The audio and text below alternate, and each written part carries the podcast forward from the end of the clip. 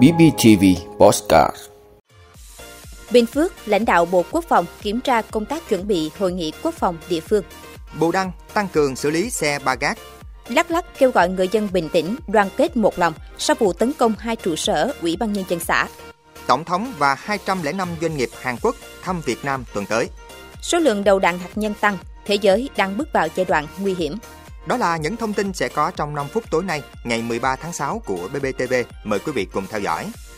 Thưa quý vị, đoàn công tác Bộ Quốc phòng do Trung tướng Nguyễn Doãn Anh, Ủy viên Trung ương Đảng, Phó Tổng tham mưu trưởng Quân đội Nhân dân Việt Nam làm trưởng đoàn, vừa có buổi khảo sát kiểm tra công tác chuẩn bị cho hội nghị quốc phòng địa phương sẽ được tổ chức tại tỉnh Bình Phước. Cùng đi với đoàn có Ủy viên Trung ương Đảng, Bí thư tỉnh ủy Nguyễn Mạnh Cường, Phó Bí thư tỉnh ủy, Chủ tịch Ủy ban nhân dân tỉnh Trần Tuệ Hiền, cùng lãnh đạo Bộ Chỉ huy quân sự tỉnh và lãnh đạo hai huyện Bù Đốp, Lộc Ninh. Đánh giá cao công tác chuẩn bị cho hội nghị quốc phòng địa phương tại đây, Trung tướng Nguyễn Doãn Anh khẳng định hiệu quả của sự quyết tâm thực hiện nghiêm túc nghị quyết 28 của Bộ Chính trị về xây dựng khu vực phòng thủ của quân khu 7 và tỉnh Bình Phước. Các điểm dân cư liền kề trên khu vực biên giới tỉnh Bình Phước đã được lãnh đạo đảng, nhà nước đánh giá cao và có tính lan tỏa trong toàn quốc. Mô hình này vừa đáp ứng yêu cầu nhiệm vụ trước mắt, vừa mang tầm chiến lược lâu dài nhằm hình thành chỗ dựa vững chắc, hỗ trợ các lực lượng làm nhiệm vụ trên tuyến biên giới, qua đó có phần thực hiện chính sách an dân, giữ đất biên cương, nâng cao sức mạnh tổng lực của thế trận lòng dân, tăng cường sức mạnh khu vực phòng thủ, xây dựng biên giới hòa bình, hữu nghị, hợp tác, phát triển. Phó Tổng tham mưu trưởng Quân đội Nhân dân Việt Nam đề nghị tỉnh ủy, Ủy ban Nhân dân tỉnh Bình Phước, các cấp ủy, chính quyền huyện Bù Đốp, Lập Ninh quan tâm giúp đỡ lực lượng vũ trang, tiếp tục hoàn thiện các nội dung để Bộ Quốc phòng tổ chức thành công hội nghị tổng kết và tham quan mô hình điểm về công tác quốc phòng địa phương, dân quân tự vệ trên địa bàn tỉnh.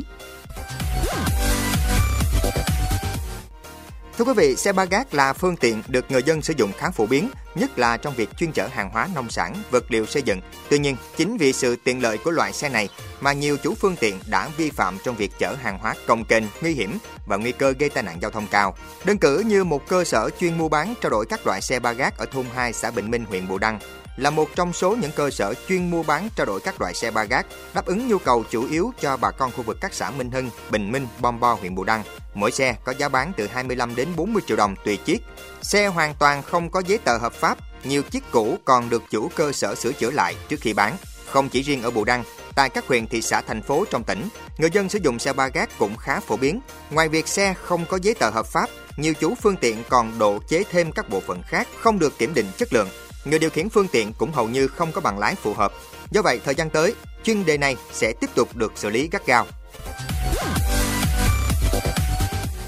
Thưa quý vị, liên quan vụ tấn công hai trụ sở Ủy ban Nhân dân xã Ea Tiêu và Ea Cờ Tưa tại Đắk Lắk, lãnh đạo tỉnh ủy, Hội đồng Nhân dân, Ủy ban Nhân dân tỉnh này đã có thư kêu gọi toàn dân bình tĩnh và không tin, không nghe kẻ xấu. Nội dung thư kêu gọi nêu, sáng ngày 11 tháng 6, trên địa bàn huyện Cư Quyên đã xảy ra vụ việc một nhóm người có vũ khí tấn công trụ sở Ủy ban Nhân dân xã Ea Tiêu và xã Ea Cờ Tưa, gây thương vong một số chiến sĩ công an xã, cán bộ xã và người dân. Ngay sau khi xảy ra vụ việc, dưới sự chỉ đạo của Bộ Công an, ngành chức năng, tỉnh Đắk Lắk cùng với sự hỗ trợ tích cực của nhân dân đã khẩn trương truy bắt các nhóm người gây ra vụ việc. Các cấp ủy, chính quyền địa phương đã triển khai các biện pháp nhằm ổn định tình hình, kịp thời thăm hỏi, hỗ trợ các gia đình có người tử vong, bị thương. Tỉnh ủy, Hội đồng Nhân dân, Ủy ban Nhân dân, Ủy ban Mặt trận Tổ quốc Việt Nam tỉnh kịch liệt lên án hành động tấn công trụ sở cơ quan nhà nước, giết người, vi phạm nghiêm trọng pháp luật của nhóm người đã gây ra. Đồng thời chia sẻ với những đau thương và mất mát to lớn của gia đình các chiến sĩ công an, cán bộ và người dân. Lãnh đạo tỉnh Đắk Lắk kêu gọi đồng bào đồng chí và chiến sĩ trên địa bàn tỉnh đoàn kết một lòng, tin tưởng vào chủ trương chính sách của đảng, sự lãnh đạo của cấp ủy và điều hành của chính quyền các cấp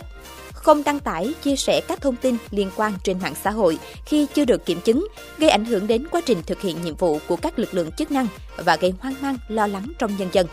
Nhân dân nêu cao cảnh giác, tuyệt đối không nghe, không tin, không theo các đối tượng phản động, các thế lực thù địch, lợi dụng tình hình để xuyên tạc, lừa kéo, chống đối chính quyền địa phương, gây mất an ninh chính trị trên địa bàn. Chúng ta tin tưởng rằng với truyền thống yêu nước, đoàn kết, dưới sự lãnh đạo của đảng bộ, chính quyền, quân và nhân dân các dân tộc trong tỉnh, chắc chắn sẽ vượt qua mọi khó khăn thách thức, xây dựng tỉnh Đắk Lắk ngày càng phát triển.